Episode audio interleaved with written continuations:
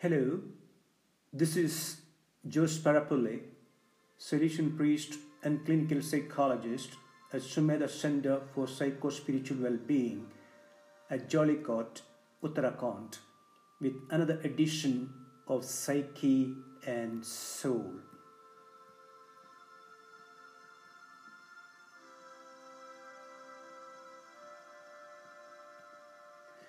The coming celebration of Christmas, God embodying human flesh, as we read in John's Gospel 1:14, is a good occasion for us to reflect on another significant dimension of a holistic spirituality, namely a spirituality of embodiment. God taking on human flesh and blood in Jesus of Nazareth gives us a whole new dimension to the understanding of the body, human, but also all living and non living bodies. In the beginning, John tells us God was Word but now it's flesh. God as Word was abstract, distant, unfeeling. God as flesh and blood is warm, concrete, earthly. In God embracing our humanity, our bodiliness, our own embodiment is divinized. We become godlike. Word becoming flesh has profound consequences for our lives. Incarnation, God taking on human flesh and blood, means that God and the human body are inseparably united. We cannot worship God in the temple, church, or mosque and desecrate, destroy, dishonor, or deny our bodies or those of others. When we forget that God is present in our embodiment, we can not only dishonor and ruin our own bodies with drug and alcohol, sexual promiscuity and immorality, and excessive pampering, but we can also destroy and desecrate the bodies of others the collective body of God. When we let children starve, when the so called civilized world stands as mute spectator to sexual exploitation of children, rape and burning of women, when we tolerate crime syndicates driven by greed and profiteering, ravaging the bodies and souls of our vulnerable young through encouragement of drug and alcohol abuse and pornography. When our vulnerable old and homeless are left forsaken on our city streets, it is the collective body of God that is being desecrated. The body that is tortured and mangled, starved and emaciated, wasting away in overcrowded and inhuman prisons.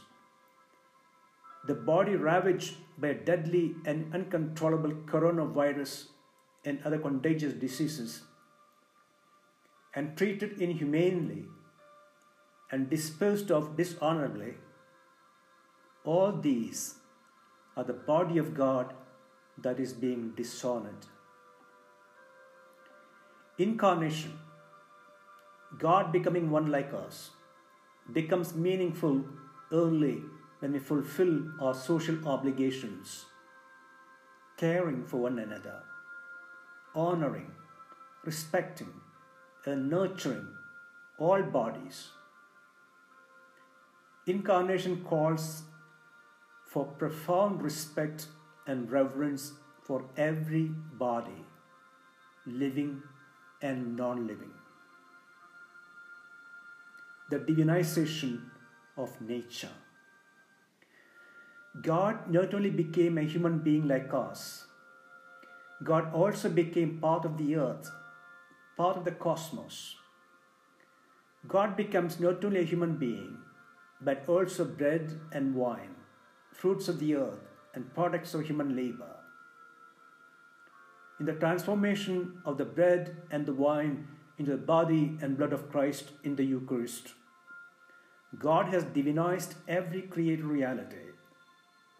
The earth is sacred. The planets are sacred. Plants are sacred. Water and soil are sacred. Incarnation calls for the deepest respect and reverence for all created reality. The universe as the body of God. The incarnation makes everything in the universe itself the body of God. Feminist theologian Sallie McFague, in her book The Body of God, presents the universe as an embodiment of God. God is not in the universe, she writes. God is one with the universe, as a person is one with their body. Or like a mother who encloses reality in her womb, bodying it forth, generating all life from her being. God is one with the universe in the sense the universe embodies God's essence, being an emanation from God. The universe is not identical with God, is separate from God, but God's essence is in every bit of the universe. Just like the baby is not identical with the mother, is separate from her, but is endowed with her essence, her own flesh and blood. Spirituality of embodiment invites us to see the unfolding of God's presence and action in every phenomenon of the universe. In the Gnostic Gospel of Thomas, Yeshua, that is Jesus, says, quote, Split the wood and I am there. Turn over the stone and there you will find me. Unquote.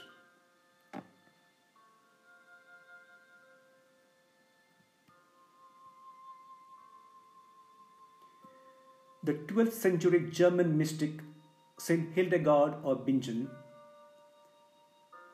Benedictine abbess and doctor of the church, hears God saying to her in a vision,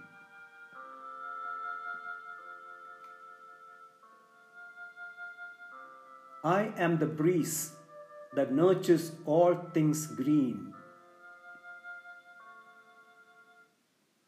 I am the rain coming from the dew that causes the grasses to laugh with the joy of life. Created realities here not only emanate from God, but God identifies with every created reality. God's presence makes every created reality an embodiment of God, so marvelously and uniquely manifest in God becoming a human being like us in Jesus of Nazareth, the event we are preparing to celebrate in a week's time.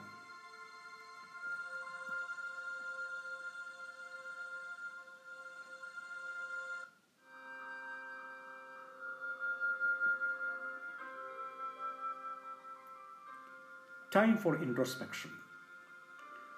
What does this presentation of a spirituality of embodiment, the implications of the incarnation, of God taking on our flesh and blood, the divinization of nature, the universe as the body of God trigger in us?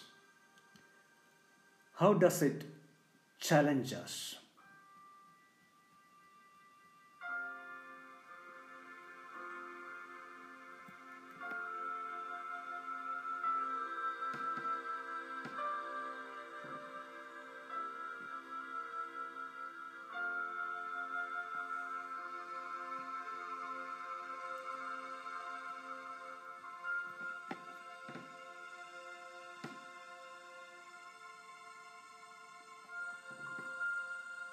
We could now take a relaxed body posture, take a few deep breaths, become consciously aware of the God who became a human being like us and dwelling with us and in us.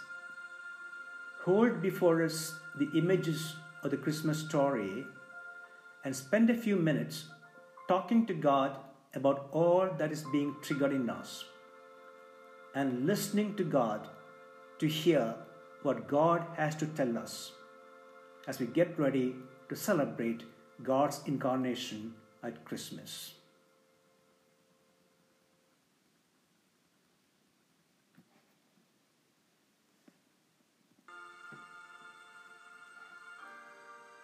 I wish you all a very happy and graceful Christmas. Thank you for listening.